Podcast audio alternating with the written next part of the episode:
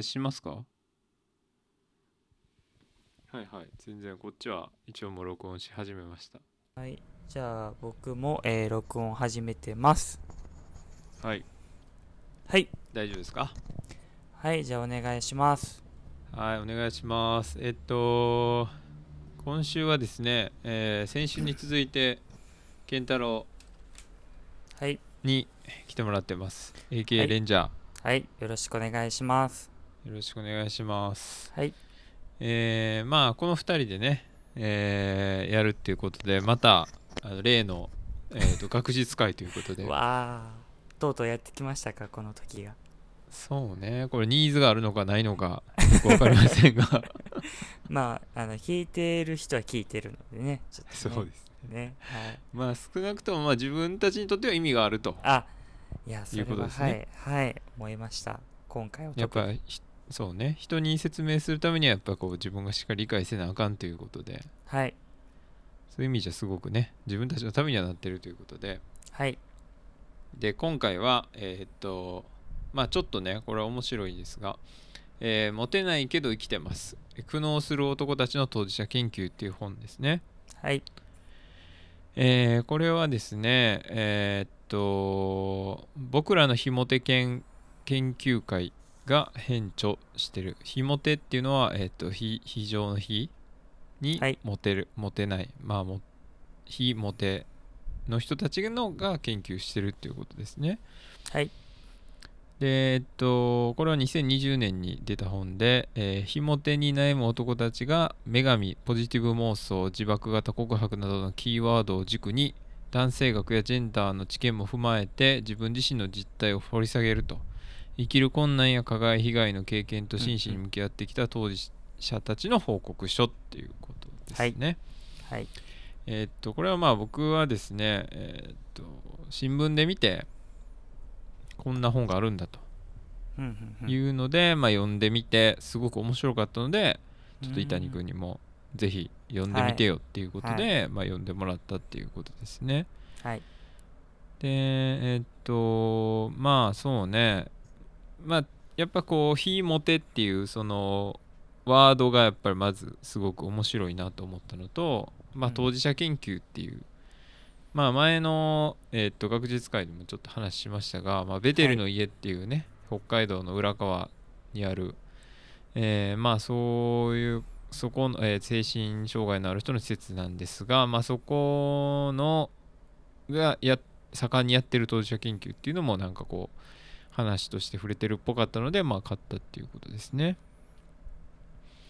でまあ概要を説明するとまあひも手っていうのはえーっとまあ蔑まれたりとかはい、えーっともしくはえーまあ恨んでしまったりとか暴力に走る現状に歯がゆさを感じて、あまあだからそのモテるやつに対しての恨みとかね。そういうのを感じて語り合ってケアし合うグループを作った。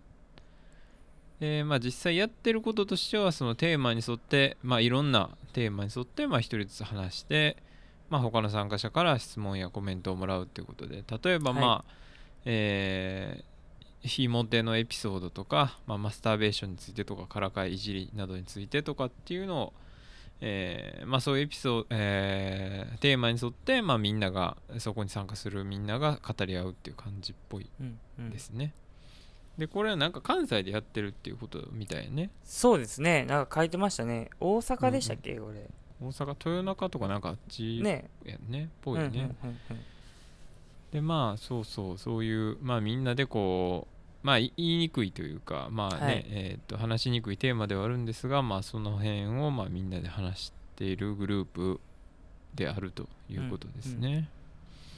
でまあポイントっていうのはやっぱこのまあモテる方法を考える回ではないと。うんまあ話したり話したからとかまあそこに行ったその会に行ったからっつってもモテるようになるわけでももちろんないし、うんうんえーまあそうえでもまあそれでもなんかこうやる意味があるまあみんなで話すことでまあいろんな、えー意味があるんじゃないかっていうことを考えてこの人たちがやってるっていうことで、うんうんまあ実際的なことで言うとやっぱこまあいろんな気づきっていうかはい。まあ後の方えーっとなんか実際にそのこの本ではえーっと参加者の人自体自体がこうなんていうの記事を書いてるっていうパターンもあったけどえー、と自分の研究自分自身をあ研究したことのレポートっていうのがあってはい。それでなんかこう、まあいろんなその恋愛だけじゃないいろんな悩みとか、うん。えーと自分のうまくいってない点とかあー苦手なこととかっていうのをいろいろ気づいたりとか、まあ、よりそれを話し合うことで成長できるっていうことがあったっていうはい。ことやね。はい。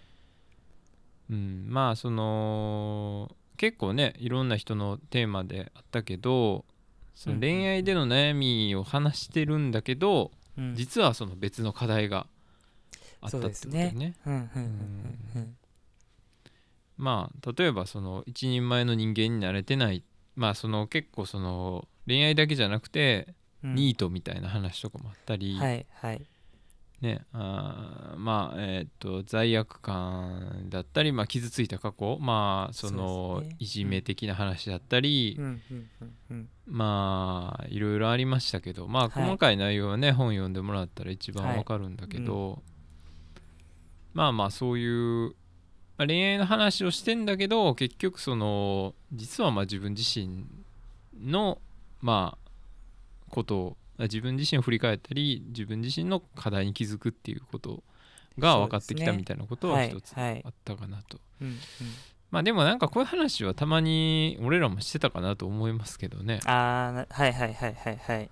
そうですね。まあでも僕もこうえーっとデメニーにこの本を紹介された時が、まあ、ちょうどあの、彼女と別れた時ぐらいだったかな、うん、であの最初はねなんかこうまあモテないねこう人のことをこう書いてあるような本なのかなと思って見たら読んだらあれ？なんかこう自分にも共感できる部分あるなみたいなところをね。ねあの感じたのでまあその例えばこうあのこういう経験をしたこういう体験をしたっていう一人一人のこの当事者研究の内容の中であの自分がすごい共感できる部分もあったのであこう恋愛だけじゃないんやっていう部分がすごいこう面白いところなのかなと思ってこの本のそうやね。はい、うんうんはい本当にそうやね。はい。だから多分いろんな人が読んでも、あの、共感できる箇所っていうのは、どこかしらにあるんじゃないかなって思うような本やって、なんかそこはすごいこの本を読んでよかったなというか、あの、あの、こういう研究も面白いなとも思ったし、そういう部分で読んでよかったなと思いましたね、でも。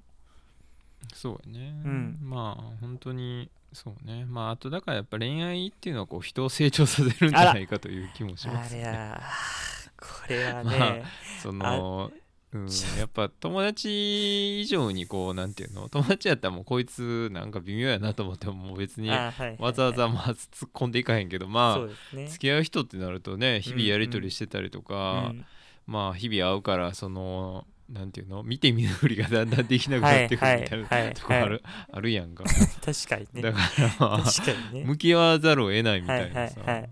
まあ友達よりは確かに感情移入はやっぱりしちゃいますよねやっぱり。そうやね。ね。恋愛は人を成長させるというのはね。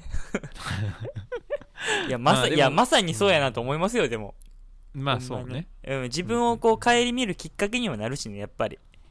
確かにね。うん。ああなんでこういうことを言ったんやろっていうところから自分のねこう人間性だったり過去のこう経験だったりとかその感情のルーツっていうのをあのちゃんと掘り下げるきっかけにもなるし。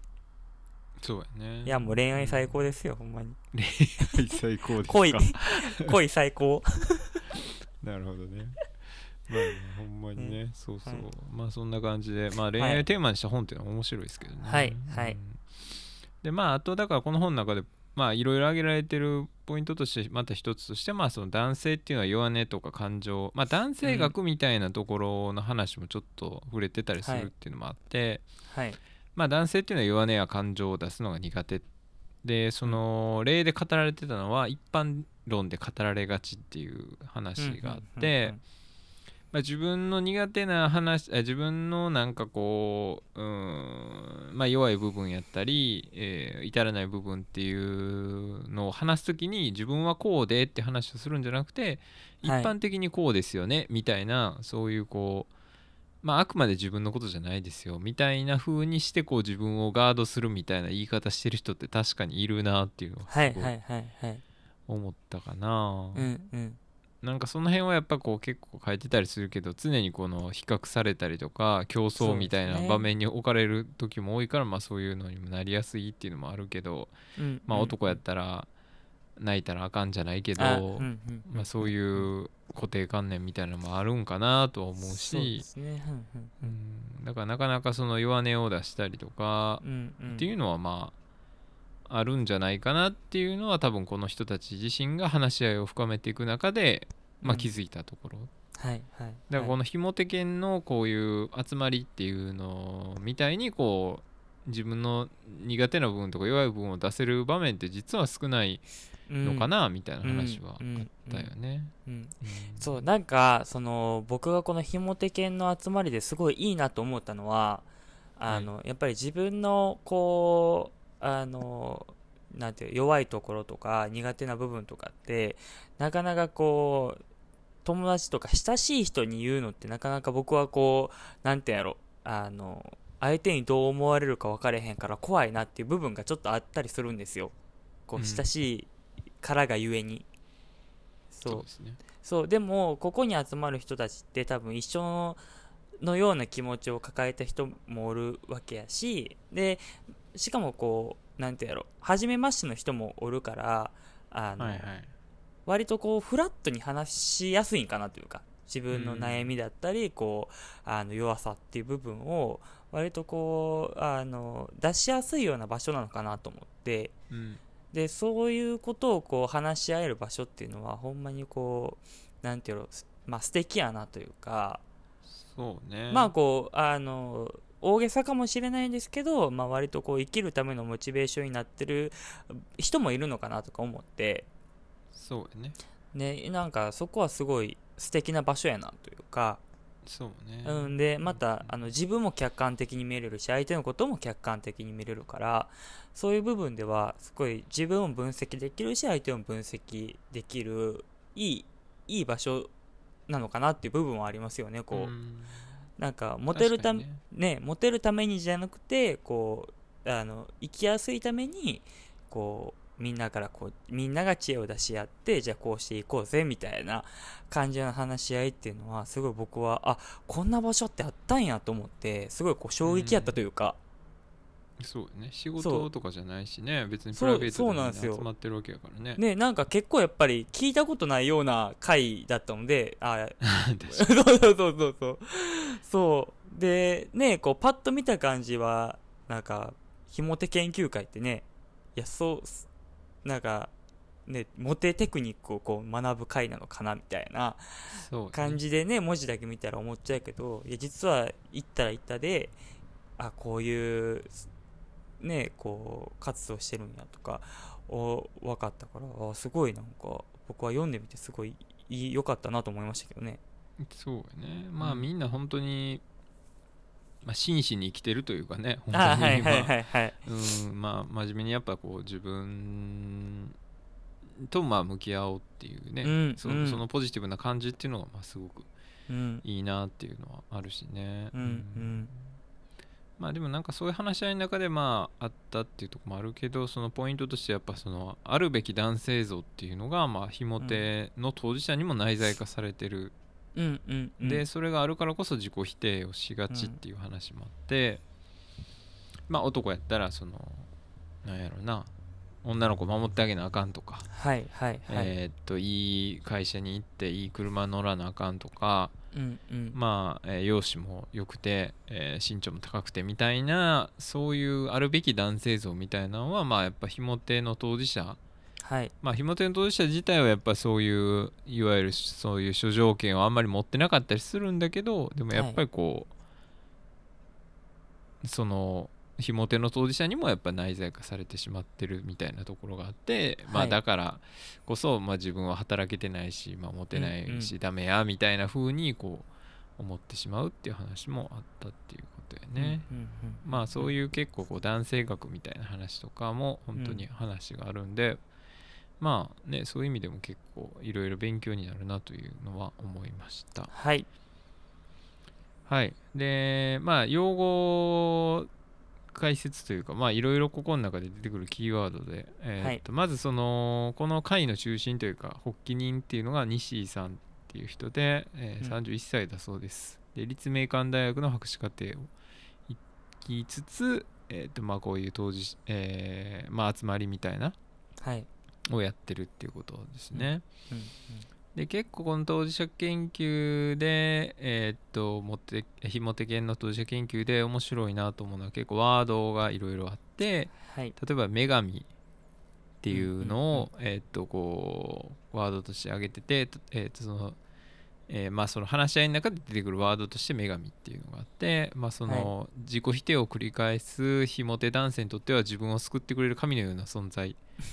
えっと不遇な状況から抜け出して一発逆転ができるのではっていう、まあこれメディアの影響が大きかったんじゃないかっていうことでなんかその、はえー全然ダメな自分でもこう振り向いてくれる奇跡的な人がいるんじゃないかみたいなうんでたまたま自分が気になった人がそうなんをにその投影してしまうみたいな話があってこれれは電車男とかああいう感じなのかな？うんうんうん。いや僕もねそんな感じになっちゃうかなと思いました。うーうん。んなんかこうねあの理理想の女性なんかなわかんないですけどこう結構も妄想の中のえっとこうす理想の女性を投影するみたいなのもちょっとあったりするのかなみたいなうん。もう思ったりもしましたねでも。なんかあれよね。なんかそのなんやろ。全然だからいわゆるこうあるべき男性像じゃないそのまあモテないモテないというか、えっとすまあ、例えば背も低くて収入もなくてみたいな人でも、もしかしたら奇跡的にその美人、まあ、伊藤美咲とかが振り向いてくれるみたいな、うん。なんかそういう、まあ、妄想っていうか まあねそのなかなかそういうこともないんやろうけどね。まあまあそういうのってまあでもメディアの影響が大きいんかな、はいはいはいはいはいはい。いやうん。でもまあそうね。いや確かに。いやこういう時期あったなと思いましたよ。でも僕も。これあ でもわわいやわかるんわかる。いやわかるなーってね正直ね思いましたよ僕は。うんそうね。今のその不遇な状況から その奇跡的な女神によって自分たちが救われるんじゃないかっていう。まあこれはでも誰しもがちょっと考えたことはあるんこれでもねいや僕共感できる人はすごい多いと思うんですけどね。そうやね。ね。うん。まあなんか例えば俺なんかはちょっと時々妄想で思ってたのはそのうん。今陶芸やってるけど、独立してどうのこうのっていうのをなかなかこうやっぱイメージ湧かないからはいはい。なんかそのえっ、と陶芸家のうん。あのー娘とかと結婚してなんかこう 婿養子で なれへんかなみたいな 思ったことはあるっていうか。それそれは何？め女神？女神。だから一発逆転で自分で何もせんでええから。いや、うん あ、そうなんや。なんか、めちゃくちゃ美人な人と付き合ってすごい嬉しいとかじゃなくても、そのし仕事も含めての女神ってことね。そうそれは。えものすごく現実的な話ね、やせそう、自分の生活全般含めての女神ってことね、それは。そうそうそうそういや面白い考え考え方、それでもね。でもなんかその女性と出会ったり付き合うことでなんかいろんなことが好転するっていうかね、はいはい。うんなんかそ,、はいそういう意味ではまあああるのかなと思ってまあ確かにね、確かにね。ううんまあそんな、うん、自分がいいけてなかったりしてもまあ誰かが拾ってくれるんじゃないかみたいなああ、はいはいはい。まあでもその思想自体はまあ別に悪いことではないんだけどうんうん。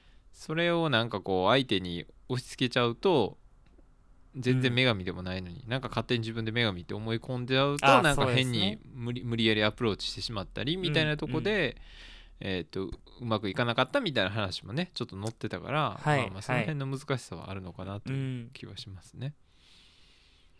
であとだからすごく面白かったのはその真剣ゼミのねあの洗脳みたいな話があってはいはいはいはいはい。ありましたね。まあ真剣ゼミからなんかあの毎月届く、うんうん。なんていうのあのあ、ま、入りませんか？みたいなサンプルみたいな、うんうん、言う言うそうですね。勧誘の漫画みたいななんかあるんですよね。そう。でなんか真剣ゼミやり始めたらなんか急に勉強もできるしモテるし 運動もうまくいって部活でも大活躍みたいなハッピーみたいなあれの影響ってすごい大きいよねみたいな話になったことがあるらしくてはいはいはい。これ分かるなというかうんうんうんうん。なんか結構その深層心理にあの真剣ゼミっていうのはなんかこうあ語りかけてる春期の思春期の人たちにこう染み込んでるんじゃないかという説は確かにあるなと思っちゃったけど。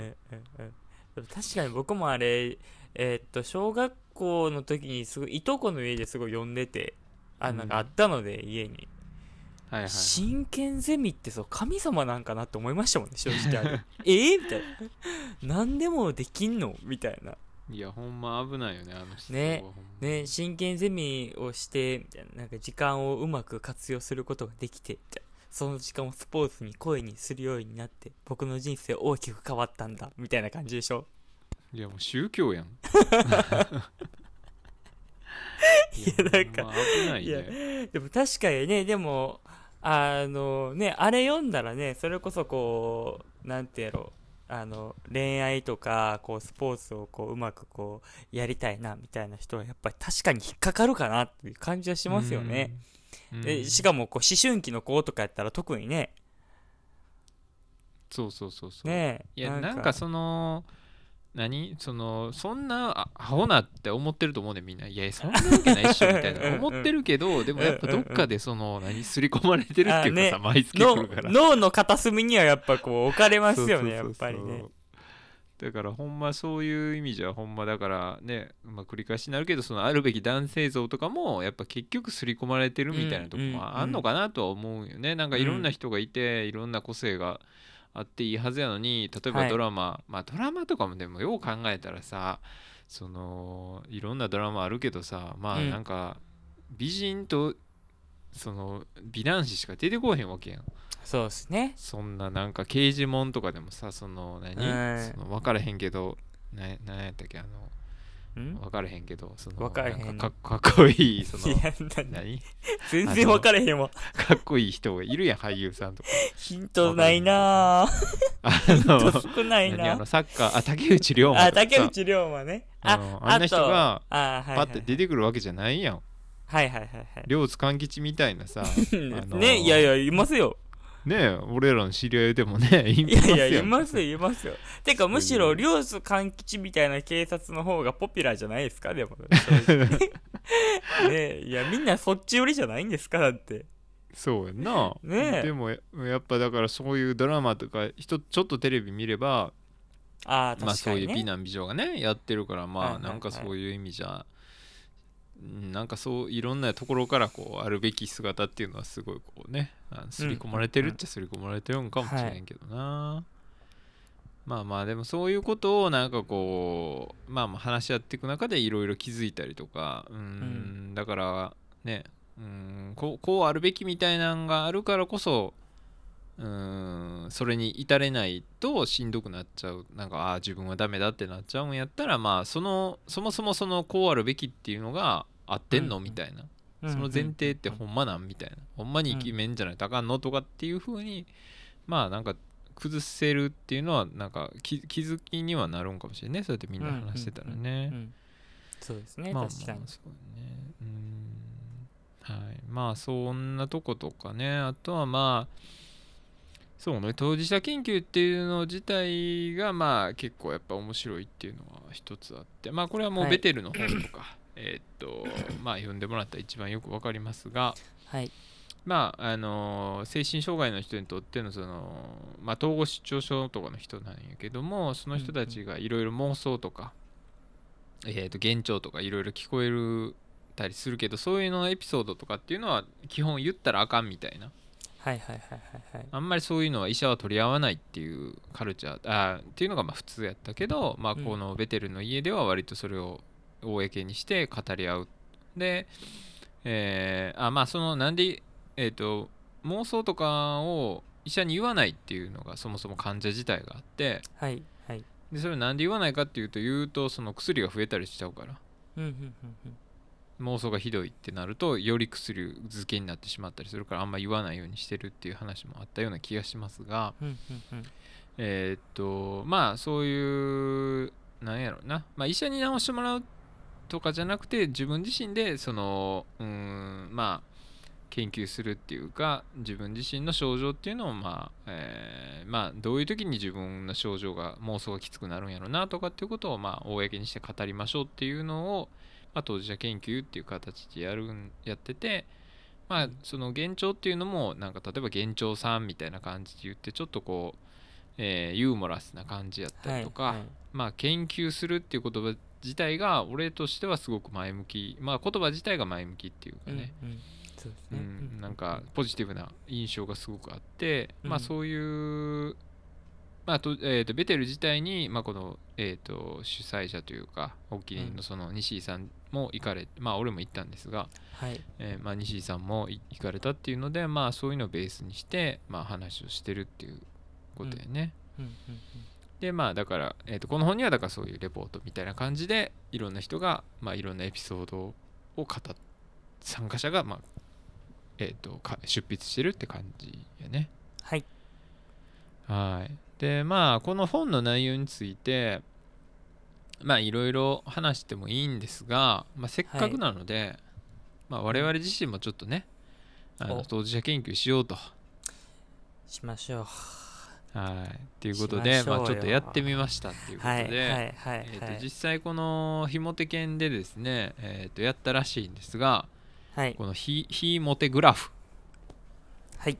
はい、自分のその年えっ、とひもてのエピソードというかまあそれをグラフにして、まあ、それを元に話すみたいなことをやったらしくてまあ具体的な開催の仕方とかよくわからないんですがまあ我々なりにいろいろねちょっと書い。てみたので、えーじゃあその辺の話をねこれお。ちょっとひね書いてみてねあのーまあなかなかこう自分のあの恥部を晒してる感がすごいんですが。いやでも確かになんかでもあんまりこうなんてやろうお互いの出会う前の話とかってねあんまりこうしてないですもんねでも正直。ね。こうあんま詳しくはやからなんかどんな感じかってすごい気になりましたけどね。なんかこう。見て。まあそうね。ね。まあじゃあ伊谷さんからちょっとじゃあ。いいですか？あはい。いいですか？じゃあちょっことれねねちょっと口頭で全部説明しないとあかんのがあれですが。はいはいはいはいはい。えーっとまあ僕はですねまあちょっとあの中まず書高いてみたざはいはいはい。雑感というか全体的なそのか感想というか書いてみてああなるほど。グラフ。そうですね。まああのーまあ書いてみて、まあ、自分のねこう今までの人生というかね。まあ振り返ってみて。まあやっぱこういう時が一番しんどかったんかとかこうもう分かるわけじゃないですか。はいはい。でどういう部分がしんどかったのかとかでえっ、と自分のこう行動とかもあのちょっと振り返ったりとかしながらで、今こう自分が悩んでることとかあのちょっとこう不安に思ってることとかっていうのもあこういう経験から、えーなってんのかなというかこう自分の気持ちとかあの、うん、不安とか悩みとかのルーツを結構こうあの振り返ることでまた深掘りできたのかなと僕は思って。なるほどなるはい。なんで、まあ、ちょっとね、あの、なんていうの、あの、しんどい時って思い出すのって結構こう、自分もしんどくなっちゃうから、ほどちょっと、ちょっとね、な、なんていうんやろ。う、あの、暗い気持ちになった時もあったんですけど、こう、深掘りしていく時にね。はいはい。でも、あの、なんていうの、こう、自分の、えーえー気持ちのこうルーツみたいなのも知ることができたので僕は割とこうあ良かったのかなというか、うんあの今後にまあまあ、今後に生かせるというか、まあ、ちょっとこうあのこれをしたことによって、まあ、今後にもこう楽に生きれるようにはこうなってるのかなというか自分と向き合えるきっかけをになったのかなっていうのは思いましたね。なるほど。はいはい。じゃあ実際はどうでした？そのグラフの内容というか。まあグラフはですねまあ中高はあんまりだから13歳から16歳はえっ、とあ中学生か。中学生時代はまあそんなにこう変わらずというかあの特にあの話すこともないような感じなんですけどまあ結構僕恋愛っていうかそういうのは全然なかった？恋愛は全然中学生もなかったですね。やっぱもう女子ともあんま話さなかった。あまあ結構こうあのおちゃらけキャラやったんでうん。中学生から、まあねこうあの女子とも話す機会はあったんですけどまあなんていうのそんなにこうあのなんていうの恋愛にはなれへんかったしうん。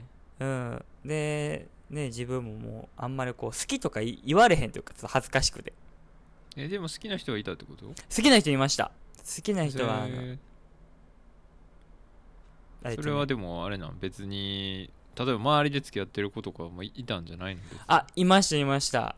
なんかいましたけどこうななんていうやろ。あのやっぱ、えー中学生に彼氏彼女がいた子はやっぱりこうなんていう勉強もできてとかスポーツできてとか、まああの女の子と話すが話すのが上手くてとか結構こうあの一芸に秀でた あのえ一芸どころじゃない気がするけどそれ。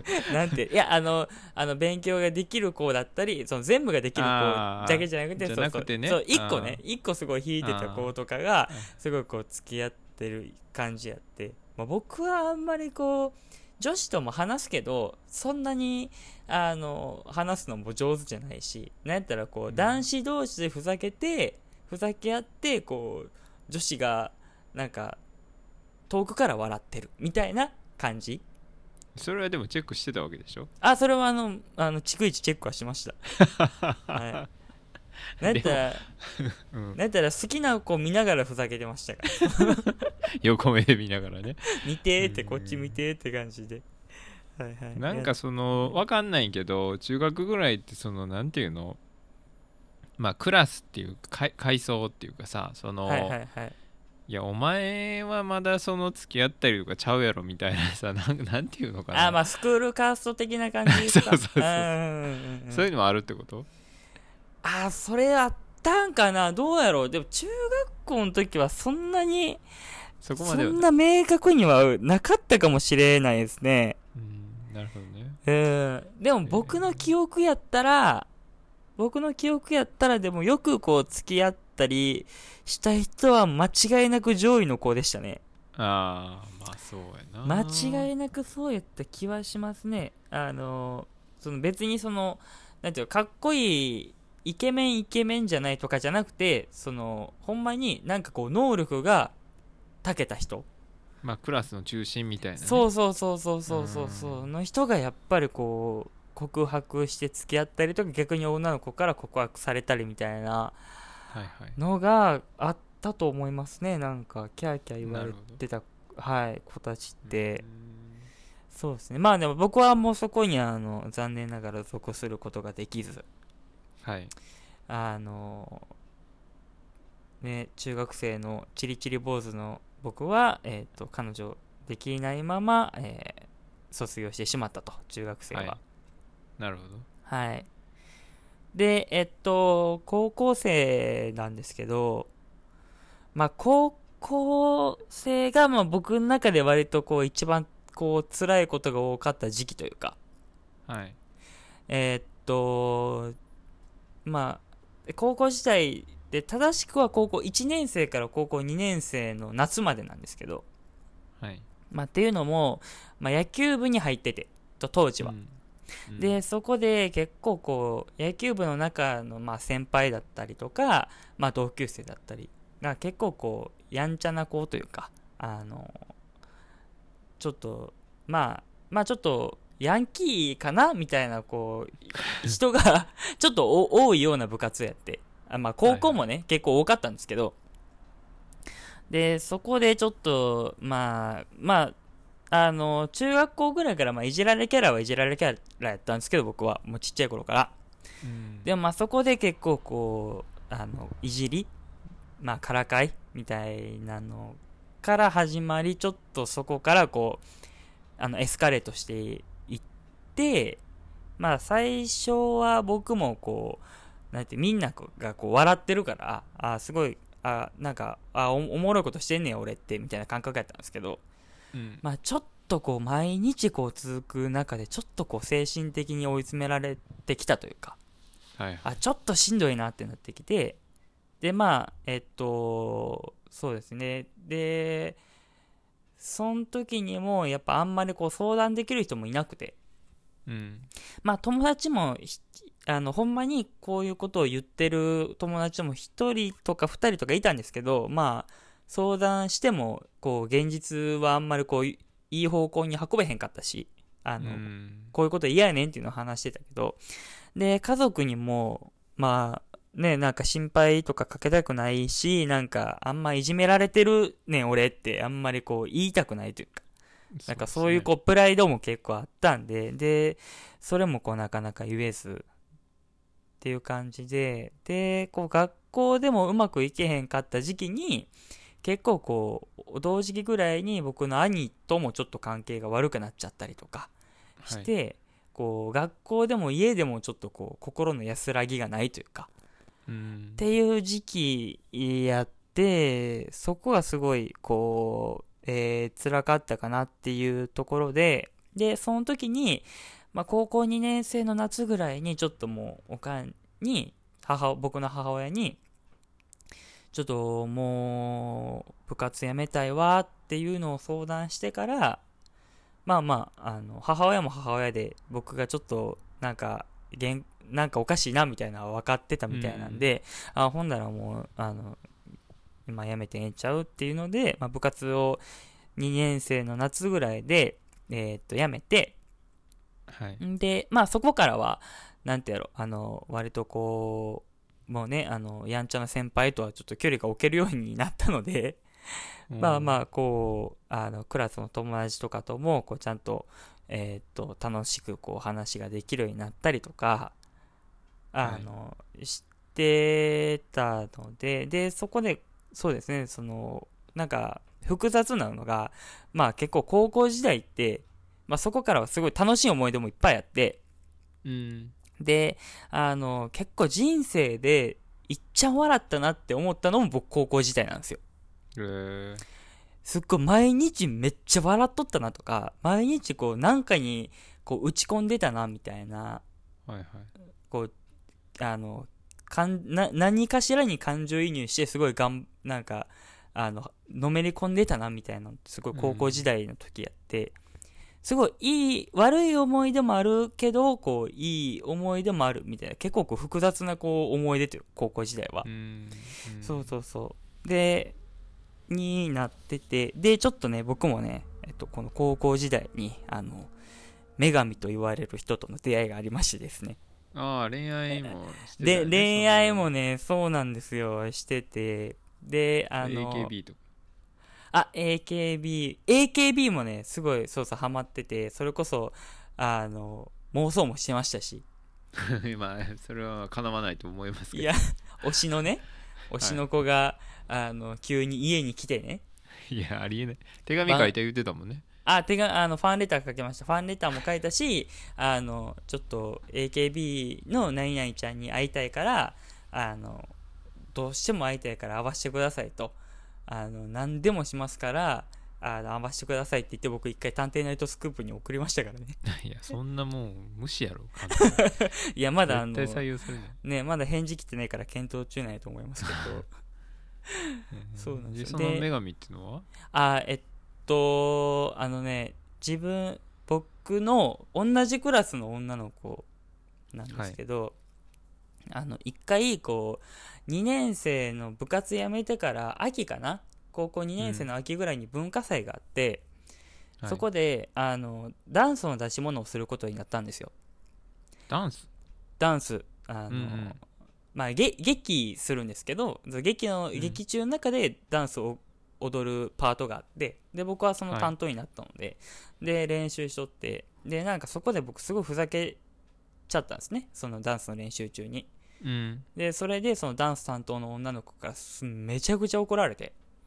うん。で僕あやばいと思ってあそれすごいいやほほんまに怒ってるやつやこれと思ってちょっとこうあごめんごめんなさいとかちょっと落ち込んでたんですよ。で、はい。そのその時にそのあの女の子がバッて寄ってきて「いやそのあ伊谷君?」みたいな。あ「ちょっとあの大丈夫?」みたいな。結構怒られてたけど大丈夫？みたいな。ちょっとあの全然あの大丈夫やからあの一緒に頑張っていこう？みたいなこと言われて。うーん。あ俺もう一瞬で好きになって。え？みたいな。あこんななんかなんかその時も結構こうん。う自分に対しての自分自身の評価もすごい低かったというか。あえーこんそうこんこんな俺なんかにそんな優しい言葉かけてくれんねやこの子みたいな。うん。しかもその時ってななんていうのなすごいこう妄想とかってすごい激しい時期というか思春期で いやそうですねこの子俺のこと好きなんちゃうかなうん。みたいななんかもうあるわけですよ。でも優しいワード言ってくれるともう 多分俺のこと好きなんちゃうかとかそう。思ってまう時期ですそうよね。そう。まあ確かにき極めて危ない時期なんですけど。そう。で好きになって多分でも人生でそのなんていうのすごいこう感情移入したというかあのそその子に対しての気持ちうんうんをこうあの注ぎ込んだのは多分その子が一番大きかったんちゃうかなと思って僕は。へ女の子にこう気持ちを注いだのは量は多分その子が一番大きかったんかなと思って。でも全然あれですよそのあの好きになったエピソードというかあの、うん。もうそうやしこれからあのなんていうの関わっていくエエピソードほんまにそれぐらいしかないんですよ。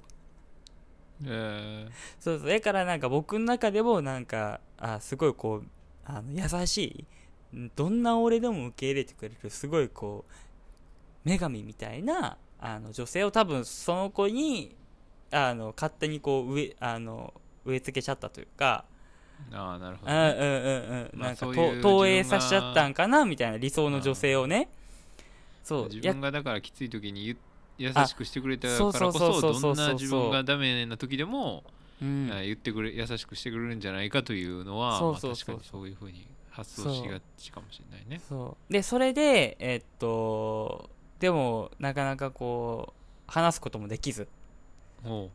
でなんかでなんかなんか友達友達伝いであれやったんかな。広まったんかな、忘れたんですけどなんかで僕がその子のことを好きっていうのがバレたんですよその子に。はいはいはい。そこでまああっちはもう全然俺のことなんか思ってもなかったからうん。てかなんかちょっとえみたいになってたんですよ。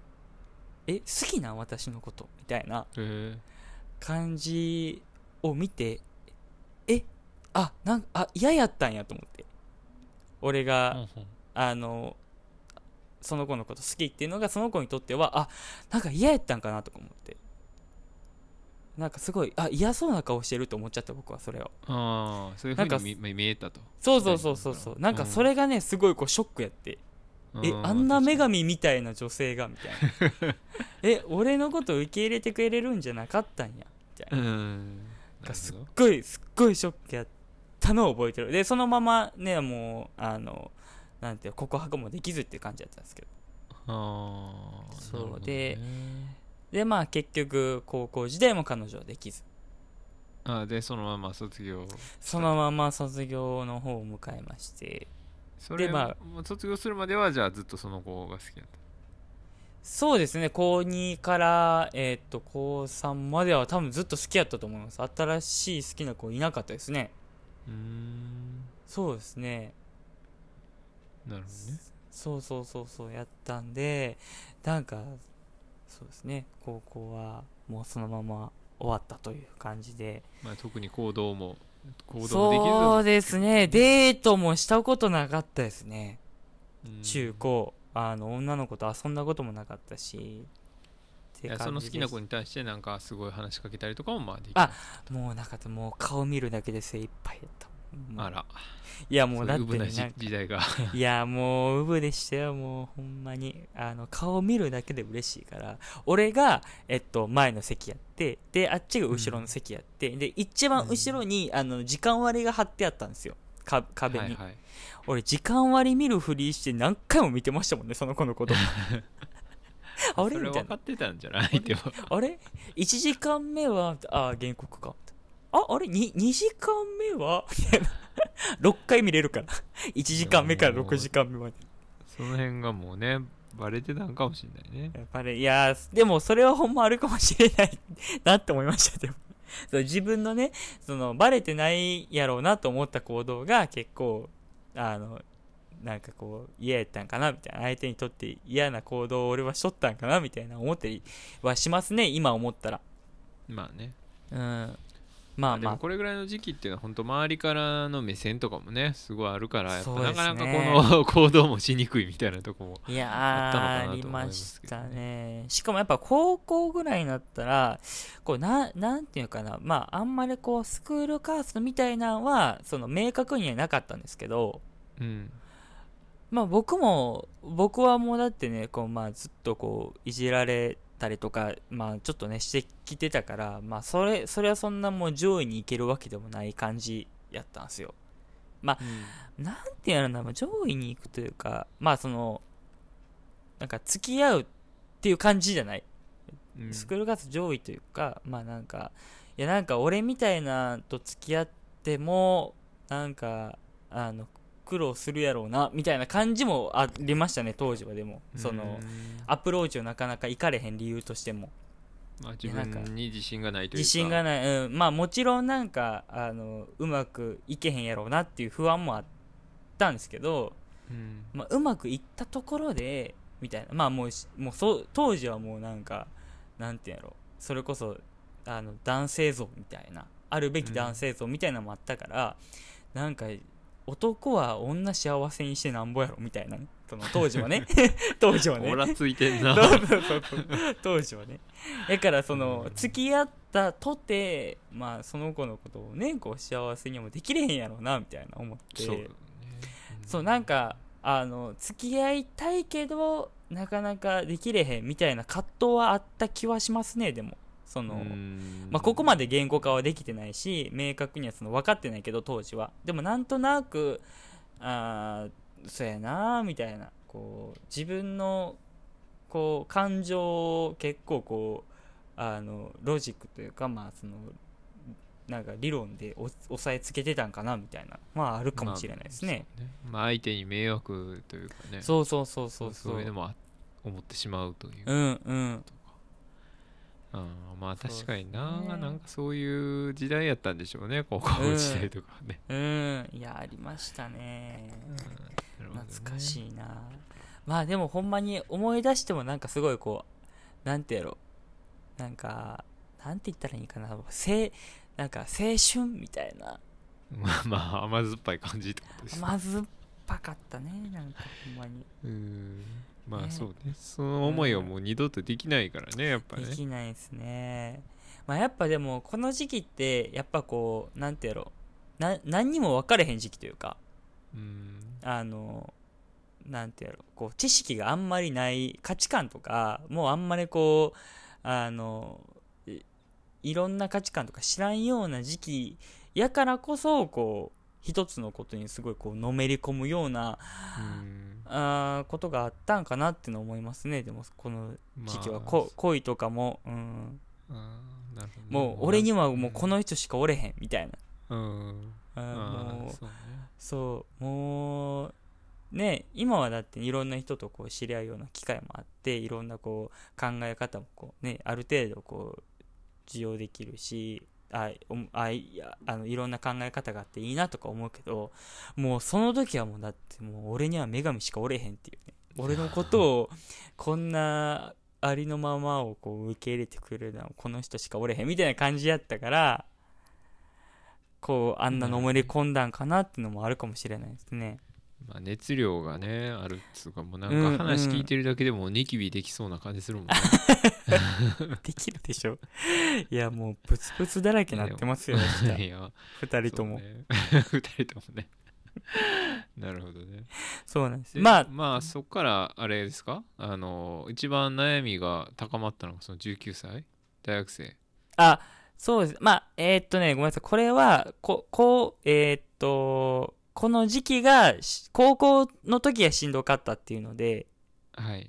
ねまあ19歳ピークにしてるんですけどまあまあ正しくはまあ17歳とかですかね。なるほど。うんうんうんうんうん。でぐらいの時が一番こうピークやってまあそっからこう上がったり下がったりみたいな感じなのかな。まあでもえっと位置的にはこれそうですね。あのまあ高校時うん代がうんうんうんそうですね。逆にそのいじられてしんどかった部活しんどかったみたいな時はまあその恋愛の悩み自体はもうなかったってこと？恋愛は正直なんかそれこそそそれこそこうあなんかノリでなんかこういや誰々に告白しろよみたいなこと言われて、なんか誰々のこと好きなんやろお前みたいなこと言われてうん。ああまあはいみたいなことを あああま怖いなあまあ先まあまあはい。みたいな感じもあったんですけどまあ正直でもいろんな人に言うてましたけどその何々さん可愛いみたいなのは言うてましたけどまあ結構こうあ言わなあかんかもなこういうのみたいな気持ちで言ったからあんまり心からほんまにあ好きやなとか可愛いなっていうのはあんまりなかったかもしれないですね。なるほどね。うんうん。まあ周りのまあここはこう言っとった方があそうそうそうそうこうじこう自分の方そうそうそう。法というか。そうそう自分を守るためにこう そうそう言ったみたいなところはあるかも、ね。まあ正直す、うん、そこまでこうほそうですねそこまでの余裕はなかったかもしれないですね、うんうんうん。そうね、ええ。そうかもしれんね、ねはい。でまあまあっていう感じで高校は終わって。で大学なんですけど。まあ大学生もえーっと入学してから、まあ、好きな人も何人かできて。何人か。好きな人急ねになんか急になんかあれやね。何広げてきたね人なんか。何人かね。あいや同時に何人かじゃないですよ。こうあ ああそうなんそうそうそう。一人一人のこと好きになってで告白して振られてででまた好きな人できてでまた今度は告白する前にまあちょっと振られてみたいなそれ大学内でってことね、大学内ですね。うん、なんかそん時もなんかもうななんていうんやろ。なんかななんで俺こんな彼女できれへんねやろって感じでしたねでも。うーん。そう。で自信はあったってこと、なんかね自信ねあったんですよなんか。どうしたん？その急に。大学になって。なんかそのあの大学になってでも女子と話せるようになったんですよ。あ女子女子と話す機会がすごい多くなって大学は、はいはい。高校の時はなんとなくこう男女の壁があったんですよ。こうあの男子は男子で集まって女子は女子で集まってみたいな感じがあって。で大学パッて行ったらもう男女がもう普通にこう壁なく話せるような環境になってたからやっぱこそれってさななんどうなん？その例えばでもその子たちもさ高校の時は多分男女分かれてたんちゃうの？ういやわかんないです。だからそのシティボーイとシティガールはそう いやどうわかんないそれは。一緒やと思うけどな正直。いや俺はでもあその田舎やからなんかな？みたいな感じでしたその当時はまあえ。どうすかね。それはまあサンプル数2であれですけど俺らのとこはそうでもなかったですよ。やっぱあー結局本当ですか？男子は男子って感じだったでやっぱり。ああそうなんや。まあだからまあ大学に行ったら急にになんかそのねそういうノリっていうかじゃあ今まで何やったんみたいなそのまあでもそういうまあなんやろな。だ男子は男子で並ぶみたいなまあそういうのがないっちゃないんか。その大学の場合はね、うんあそうですね、まあそれはそそうですね。のシステム側の問題もあるのかもしれない、うんうんうんうん。確かに確かに。であとやっぱこう意識的にもなんか大学来たら彼女作ろうぜみたいなうん。こう意識もあるあかんそうですね。恋人作ろうぜみたいな意識ある子も多かったからもあるんかなっていう感じはします。でもその今思い返したら。だからちょっとこううん。男女でグループ作ったりとか。うんっていうのがあったりとかしてじゃあでやっぱみんなもともとは息苦しかったってことなんかな？もうそんなこと取っ払いたかったけどやっぱりそういう空気でもないからやり続けてたってことなんかな？あでもっやっぱこうなんてやろ？まあお互いねあのおこう異性と話したいという気持ちは抱えながらもちょっとなかなかさ恥ずかしくてとか照れくさくてできれへんみたいな、ね。うんはあると思いますでも。はあなそう。んかややこしいですねこれはね。いややこしいもうほんまにあのでまあ大学はそうやって、はい、えー、でと次々と好きな人ができて。そうなんですよ。であのねなんかそうその時はこう割とこうなんか面白がってくれるような感じ僕が言った言葉でこうすごい笑ってくれるし。でまた確認して。そうそうそうそう。あでもともう大学はもうだって直に言えますからね。あそうね。直にもう男同士なんかもう返さないですからね僕はもうあなるもう、うん。もう女子にボケてボケてボケまくってって感じでね、うん。もうそれでそれでちょっとでもこう笑ったりとかしたらねあれ？みたいな。あいいけるんじゃね？みたいなね感じで、うんそうそう家で遊んだりとかもしてたんで当時は。こう。一人暮らしし始めて。そうそうそうそうそう。そうであのグループで遊んだりとか。で大学でも初めてだから女の子デート？はいはい。俺って今でも初めてデートした時とか覚えてますもんね。へえすっごいドキドキしてあそういえば俺これ初めて2人で女の子と2人で遊ぶなと思って。もうすちなみっごいにどこに行ったんですかそれは？あこれはねあのね尼崎の今キューズモール当時はココエっていうんですけどそこのはい。映画、ああれやえっ、と「アナと雪の女王」を見に行ったんだ。覚えてますわ。アナと最雪の近じゃないの？そんな。いや最いやいや5え6年前とかじゃないですかあれ。ああそうか。そうそうそう67年前えー。前ぐらいなんかな。さああれ覚えてる。それでもういやだってさ例えばそのつっくんとかにさその、はい。あの初めてのデートで見た映画はっつったらもうなんか7人の侍とか言い出すかもしれない。いやいやいやいやそのそんな古くはないか。昭和初期ぐらいじゃないのそれ。分かれへんけど。分かれへんけど。そんな。まあそうね。いやいやまあまあでも例えばですよ。世界の黒沢かもしれないかいや渋いらでもそういうほら年代によってやっぱ違うよねあまあね時代そうですね。確かはい。にそれはあるかもしれないですね、って話、うん。そうそうそう。まあまあまあそんなこともあって。であので初めて彼女ができるのも大学なんですよ。うん。でこれは例えばそのいろんな人とデートまあそのデートした人とかでも付き合えたわけじゃないってことやね。そのことは。そうですね。あの振られちゃいましたね。あのやっぱそれこうは悩んではいったん？あなんかねその言われたのがうん。あのもうその友達としか見られへんみたいなことを言われてすごい、はい。あのそうそうそうなんでまあその恋人としては見見られへんみたいなことを言われてうん。えじゃあなどういう俺やったらいあのその成功できんねやろみたいな。うん。えどういう俺やったら彼あ彼女できんねやろなみたいなのまでも思ってましたその時は。あー確かにね。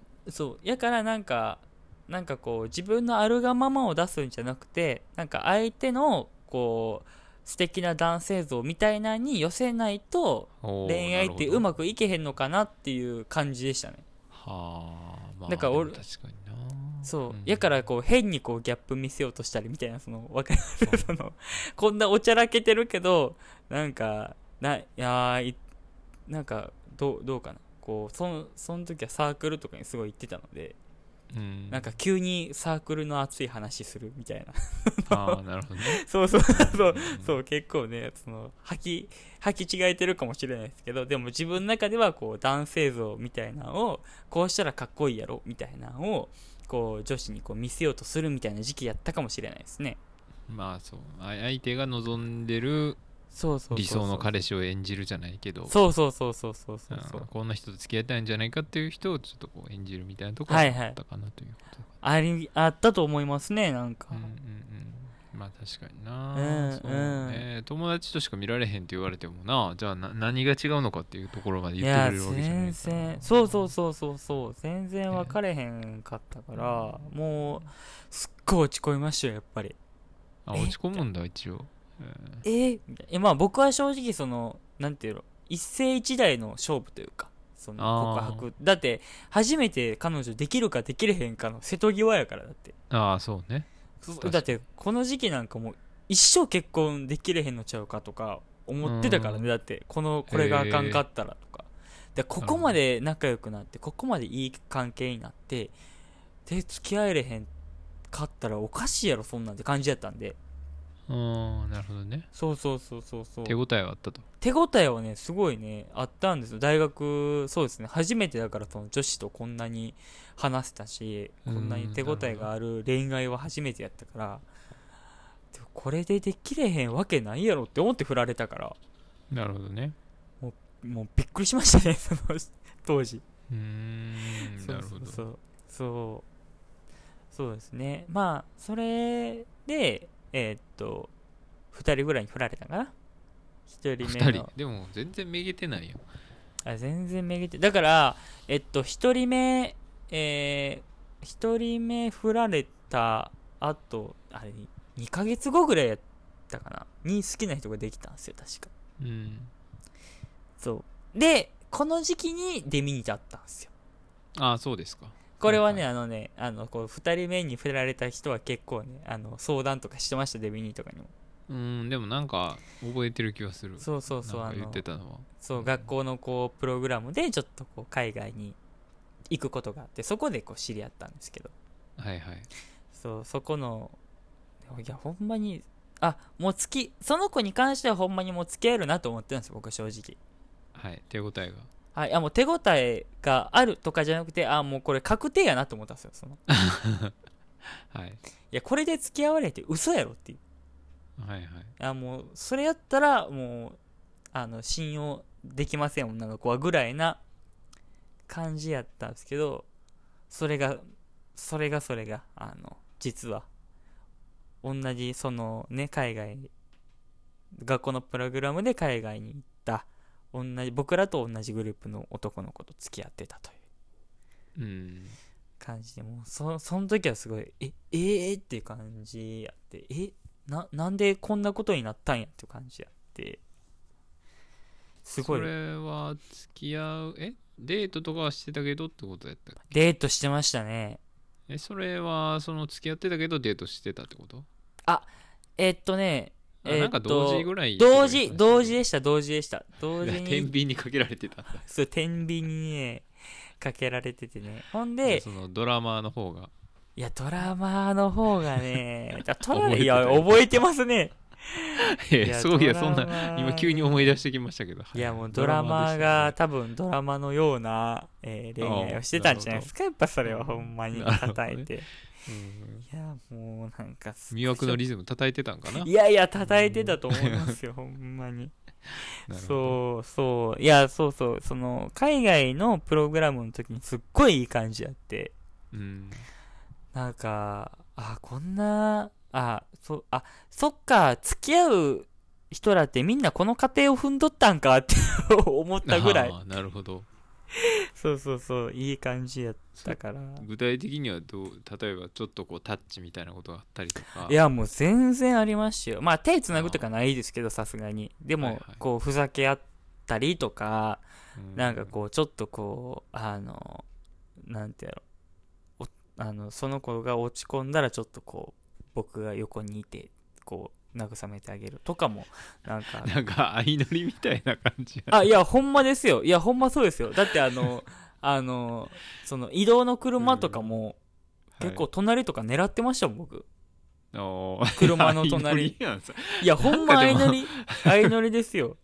いやでもなんか今話聞いててすごい思ったけどやっぱこうメディアの影響ってすごいなっていうかさあーはいはいそはい。のみんな結局そういうのを見てなんかそういう恋愛ってこんな感じなんかなみたいなのを多分その再現してるみたいな、ううん。んなんか再生産してるみたいな感じいやいやもう。ってやっぱあるんやねね。それでも大いにあるんじゃないですかねやっぱりそういう影響はねそうそうそう。だって僕があの隣に座りたいから先に座らしたこともあったし先に座ってって言って、で僕は隣に座ることもあったし僕が先に乗って、あっちが隣に来た時とかもあってすごい僕 あああみたいな。あ来た来てくれたって言って。まあでもそういうちょっとしたこの駆け引きというかね。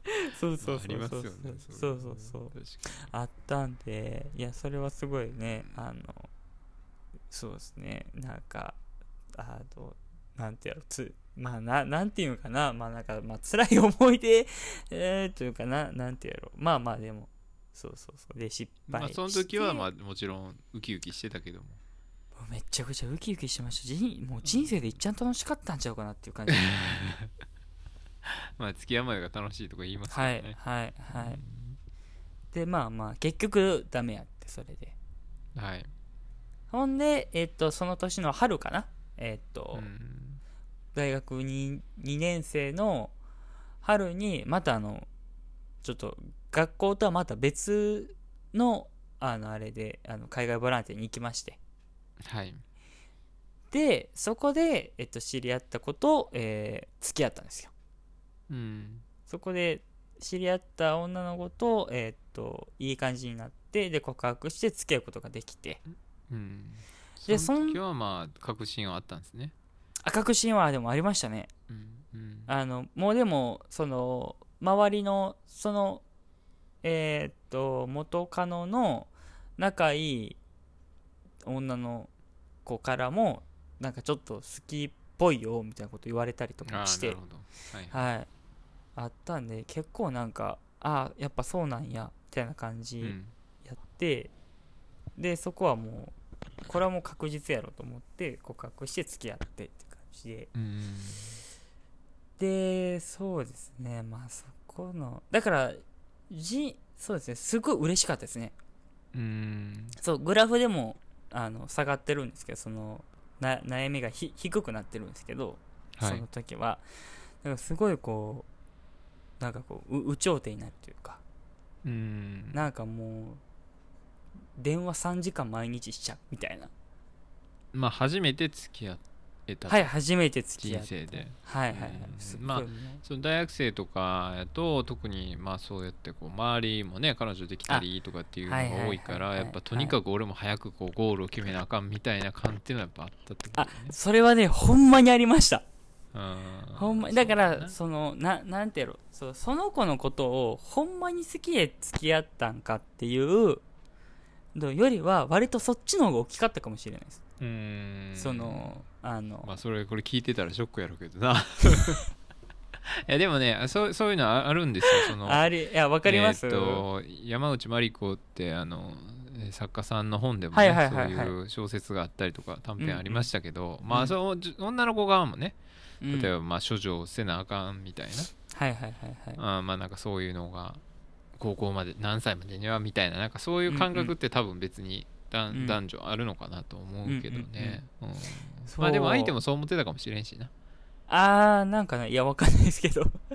そうですね。僕はでもやっぱ早くこう童貞を捨てないとという感じもあったんでしょう。あまあ童貞っていうかまあ単純にその付き合う相手が欲しいというかね。うん。お互いね、うんうん。うん。っていうのもあったんでそうですね。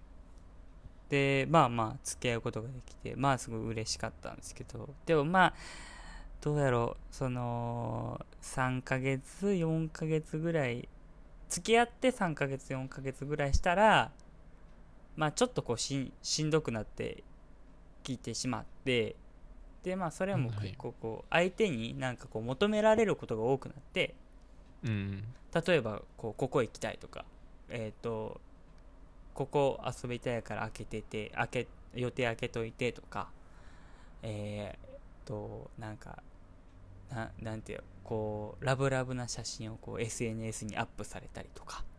うん。みたいなことがなんか僕はすごい嫌やってなんか当時は、はい。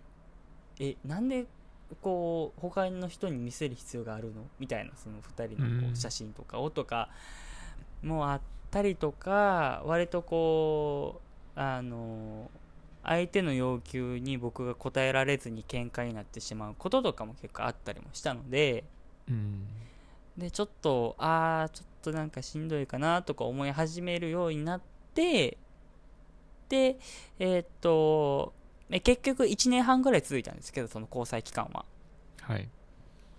うん、でもこうちょっとこうあの結局こう僕の方がこうしあのしんどくなってしまってその付き合うということに対してそのこと。うん。でちょっとあのわあの別れたいって言って結局もうあの別れる形になったんですけど。うん。でえーっとでそのまあその別れるってなるまでの期間っていうのはそのなんていうの？えだって4ヶ月でもはいはいはい。うしんどいなって思い出してから 1, か1年半まだ付き合うんやっていうのが俺は結構信じられへんねんけど。そうそういうのってなんか自分の中でこの葛藤というかななんていうの？相手にもうちょっと、うん、伝えてみようかなとか。そうなんかそうかいうのはなかったの？なんかこれはあのなんかねあのやっぱ今考えて思ったのは振り返って思ったのは、まあ結構こう学生時代、まあ、高校とかもあのあるんですけどこうなんかこうその学生時代のこう失敗体験から来るトラウマで結構こう人からこう嫌われるのが結構怖くなってしまう時が結構あって僕は。うん。だからこう自分の考えをこう相手に対してこうななかなか言えないっていうのがすごいあって僕の中では。うん。例えばこういや、えーこういうこと言われるのはちょっと嫌やとかうん。あのももっとこうしてほしいねんとかっていうのをなかなか言うことが結構できないことが多くて。はい。でこう付き合ってる中で結構我慢することが多くなって。でもう別れたいなって結構最初から思ってたんですけどそれがなかなか言え 言えないんですよね 最初からもうだって4ヶ月目ぐらいから結構しんどかったから長いっすねそう思ったら長いっすね。そうそう。そうでちょっとこうわあでもなんか別れるって言いたいけどなかなか言われへんなみたいな。うん。うわこれどうしようみたいなんで1年半かかりましたね。でだから約、ね。約ね1年1年ちょっとはだからこう葛藤の時期でしたねなんか。ね。はいはいはい。まあその当時は分からへんかったかもしれんけどまあ今そうやって振り返ったらね結局こう、うんうん。まあ、嫌われたくないとかまあそのはい最初に付き合おうって言ったけど付き合えなかった人の時に感じたみたいにその相手の理想の自分を演じなあかんのかなみたいな思ってたっていうのもなんかあるのかもしれんしね。あやしやっぱもともとこう自己肯定感がひ低いというか僕は。うん。だからなんか俺俺なんかが女の子振ってもええの？みたいなところもああありましたね。ね。みたいな。俺が付き合おうって言ったのに俺み、うん。しかも俺みたいなんかが女の子振るえ？振るっていいの？みたいなうん。ところもあったりとかしましたね。でそれであなかなか言い出せれへんかったりみたいなのはうん。あったと思いますね。はいはいはいはい。結構長いことねじゃあかかったそう。そう。んでまあ結局えっと大学4回生のえーあ秋ぐらいかな？秋ぐらいに別れてなるほどで、はい。で、そこから、えーっと、もう大学を卒業する前ぐらいにまた付き合ったんですよね。ああなるほどまあでもねちょっとこの長いっすね 長いね。えーっと長いんでまあそうねひも手なんで一応まあ付き合えたんでまあその絵ぐらいで一回切ってしまおうかな。はいはいはいはい。そうですね。ん。はいはいはい。まあそうね。まあまあ振りそうやね。やっぱまあ結局だからいそうやな。やっぱなんやかんやこううーん。まあやっぱ学生時代なんかは特に相手からどう見られるかとか、うん。やっぱ結局うーん。まあそうやな。だって恋愛したことなかったらどうやって恋愛したらいいか分からへんからそのサンプルって結局メディアしかないんじゃないかという気もするよね。それはでもありますね。なんか親が教えてくれるわけでもないしさ、確かにね。恋愛の授業とかもやらないですからね。ないからね。ね。まああっても嫌やけどさ。まあ、まあでも、その僕が思ったのは、まあうん割とこう、あのーまあ、ひもてけんの、あのーその、みんなのエピソードにもあったと思いますけど割とこう学生時代とかその恋愛とは全く関係ない経験とかからのこう感情とか気持ちとかは結構恋愛にもこう影響される部分はすごい多いなと思ってて、でさっきも言ったようにこう学生時代にうまくいかんかったことが原因であの自分のこう考えとかをあの相手に言われへんくなるみたいなところもほんまにそうなんかなという部分も結構あったりするのでうん。なんかそね恋愛はでもやからそのそこのこう人生とかも含まれてこうやることなんやなと思いましたでも。うん。うんうんまあ全てがこう反映される？うん。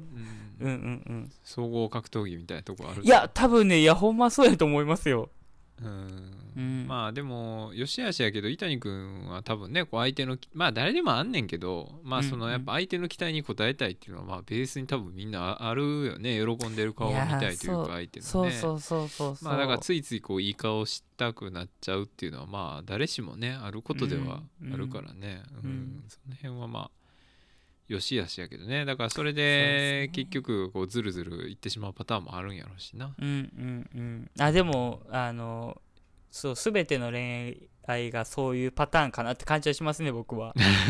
まあグラフを書いてみたら、同じパターンをたどってるというああそうですね。あるかもしれないということですうんね。うん。まあやから結構相手を喜ばすあのことで自分のこう存在意義が認められるみたいなところもあるんかなと思いましたでもはいはいはい。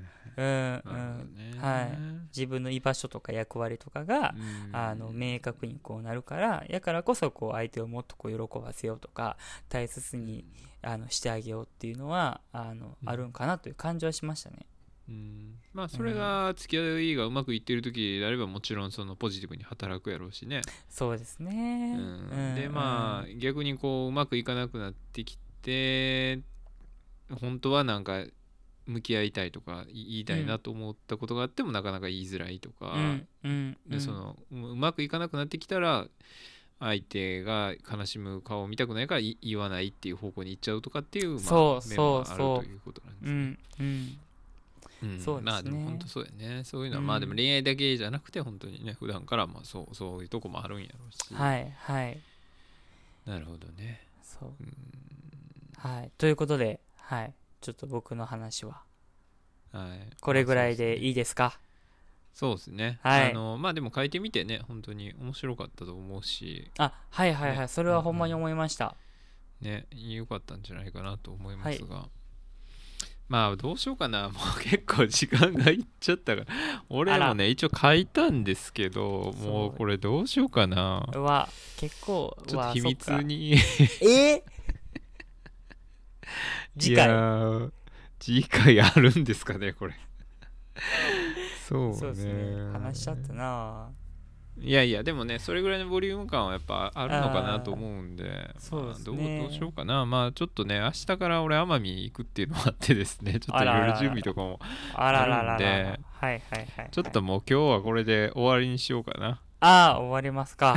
むちゃくちゃな。あ三ら谷君だけちょっと晒したみたいな感じになっあららちゃいましたけど。ほんまや。結構気になってたんですけどねいやまあそうですね。俺もでもあんまりまあねあの変わらないかなと思いますが。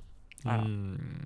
まあそうですね。まあまたじゃあ機会があれば。機会があれば。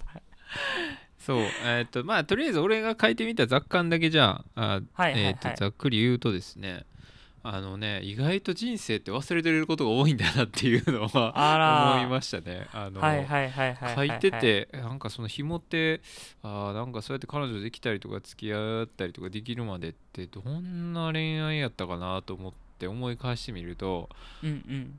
あこんなことあったわとかあそういやこんなこと思ってた時あってんなとかっていう発見はあっはいはいはいはいはのいちょっとこうはほころぶこともあれば あのああの時ああしとけばよかったなっていうあとか、まあ、相手を傷つけてしまったなっていうこのあんまり開けなくてよいい箱もあったなという印象はありましたけど。パンドラの箱があったわけですね。そうね。うーん。まあそうね。そうんまあまあそんなとこが一番思ったかな、うんうん。でまあ伊谷君の話もあったけど。はいはいやっぱまあ学生時代っていうのはうん。なんかこういびつやなというのを改めてちょっとねうんうんうん。思いましたね。あんまり女性と話す機会が少なかったりとかなんかこうピチッとみんなうーんまあ周りのか出方をうが伺うような雰囲気っていうのがすごくあったのでそういうのはあったかなっていう時、うんところかなうんまあひも手剣グラフはあんまり関係ないんですけどまあ、はい。そうね。うん。まあまあ今はもうむしろそのなんやろ。今恋愛の悩みってなんかあるんかなと思った時に、はいはいはいはい。むしろ俺これ人を好きになれるのかなっていうことの方が不安やなというえのを改めて思いましたね。嘘。うなんで？なんかその辺の自信 自信がないというか いやなんていうのかな。まあグラフを書いてみてやっぱこはいはいの今すごい彼女もいないいないですけどはいはいはいはい。ものすごいこう平和なわけですよやっぱり結局。あなるほど。なるほどなるほど。平穏ではい安定してるから、はい。いやなかなかこのね難しいなというかこの日々うんでもまあそうやな。結局なんかうんまあその伊谷君がやっぱりこう高校の時にうまくいかない時に恋愛に行けなかったっていうのはあったっていうのもあるけどうん。やっぱその恋愛だけがやっぱりこうなんていうの全てじゃないからやっぱ、はい。うーんまあそのプライなんかいろんなことが充実してたらまあなんていうのそこの恋愛でも満足したいっていう風にならないこともあんのかなみたいな。うんうんうんうんだ俺は別に、まあ、作業仕事もまあ楽しくやってるし、まあ、プライベートもいろいろ遊んで楽しくやってるし、まあ、一人で過ごす時間も楽しくやってたりいろいろもの作ったりもしてっていうのがうんうん。あるから、なんかあんまりそのうんだから一発逆転とかもないないというかさ。うんうんうんうん。あんまそういう発想にも至らないし。はい。まあなんかあなんかこのまま特に何にもなく まああ何らにもなく生きていけるってこともないないんやろまあなんかある意味そのまあでもそういう学生時代みたいなそのうん。変な焦りっていうかね、なんかこう、うんうんうん。まあ誰かと付き合えなあかんなみたいな感はない,、ないよね。あね。あそうか。まあある程度こう充実もしてるしうん。今の生活でやれることもできてるしっていう部分で。そうやね、うんうんうんなるほど。まあそんなに必要としてないかなって感じなんですねでも。まあでも、ま、周りになんて思われるやろうとかもななくなってくるやん。だってもう俺らぐらいの年になってまあそうですね。30超えてきたら、もう本当いろんなパターンがあって、結婚して子供もいる人もいれば、別んにあのいろんな人と付き合ってる人もいるし全然独身の人もいるし、うんなんかその学生の時みたいにあいつ彼女できたらしいでとか噂されることもないわけやん、まあ、その そういう環境にもななくなってくるっていうかさ。そうですね。うん、だからなんかそういう意味じゃなんかこう、うん、まあそれぞれでいいよね。まあある意味でもいいことではある。ある意味まあまあ、普通にいいことではあるんだうんけど、うんまあ生きやすくはなってるかもしれないですね。そうね。やっぱこう、うん、年齢重ねる中で。うん、うんでもやっぱどうしても学生時代時の時とかは特にその恋愛さえうまくいけばまあ人生うまくいく的なそのねうん。学研のああいう本みたそいうな、ですね。そういう発想っていうのはやっぱあったんやなっていうのはなんかすごく気づきにはなったかなと。ああはいはいはいそれは俺もそうやったし。うんうんうん。でもまあ魔法はないということですね。でも本当に。ああいやもうほんまそうですよ。魔法なんかねないんですよ。もうそのねあの事実しかないからでもほんまに。そう。の結局ね。コツコツあの積み重ねていくしかないというか。そうそうそうそうそうそうう。ん自分でこの幸せをの足場を組んでいくしかないというかさ。ねね。うん。うん。でまあ自分にいろいろできることが増えたり自信ができてきたらなんか多少なんかあっても揺らがずに自分は自分でいいんだって思えるようになってくるのかなとは思うしね、うんうんうん。だから恋愛じゃなくてもいいんかもしれんしね。うんうんうんうんうんそうですね。まあでもそうですね。確かに。まあ恋愛もねあのー確かにこう客観的に自分見れるツールにもなるし。うん。まあそういう部分でもねやっぱ恋愛は素晴らしいなと思いましたねやっぱそうですね。りね。いやまあそうですね。どんどん、まあ本当に。ね。うん。恋していきましょう、はいいいですね。まあでもそういうポジティブな苦労はしたいですね。でも。うん。しね幸せになるためにね。まあでもどうなんかな、まあなんかここがなんか難しいんがなんかこうあの恋愛をして付き合えて幸せやとは思いすぎてしまったらなかなかこう、うまくいけへんことってやっぱあるんかなと思う思ってて、まあ、相手にこうねあの要求したりとかこうあのこうしてほしいああしてほしいっていう思いがこう強すぎたら割とこう依存的に、えーなってしまうこともあるんかなとか思ったりとかして。うん。そうやっぱそこをなんか難しいなと思いましたねやっぱり。うん。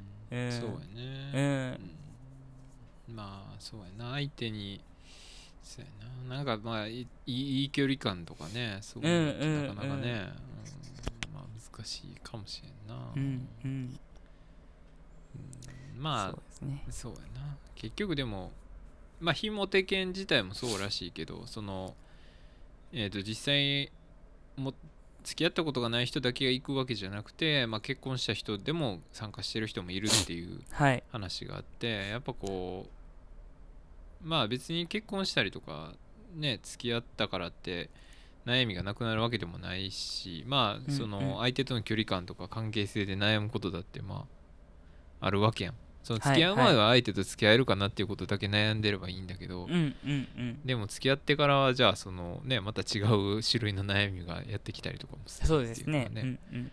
ああるやろうしな。うん。まあそうやな。まあもしかしたら相手にうーんなんやろな。相手と全て共有したいとか相手と完璧に分かり合いたいって思っているその固定概念が間違ってるだけなんかもしれんとかね。ああまあそれはでもあるかもしれないですね。うん。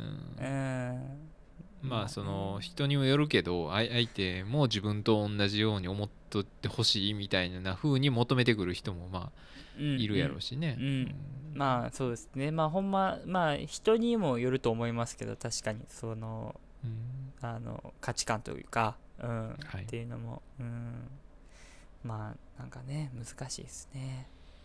そうね。恋愛っていうのまあ、はね、はい。うんまあそんな感じで特にまとめはしませんがはいはいはい。まあ、ひもってグラフ。はい。これを書いてちょっと話してみるっていうのはね結構面白いんじゃないかなと。いろいろそうですね。るし、はいはい。まあ彼氏彼女でやるのはあんまりお勧めしませんが。ああそれはやめた方がいいんじゃないですか？まあ過去のことをやっぱ言うわけやからね。そうですね。あのいらん情報公開をしない方がいいかもしれない、うんうんうん。まあねあの一人でやるのか。まあ友達と友達とやるのかとかね、感じそうですね。いいのでいいんじゃないですかね。はい。まあまあそんな感じで。はい。はい。じゃあそんな感じですねはいはい、ということで今日は、えっと、モテないけど生きてます、えー苦悩する男たちの当事者研究っていう本について、えっと、伊谷君と話しました。はいはい、ありがとうございました。はいありがとうございました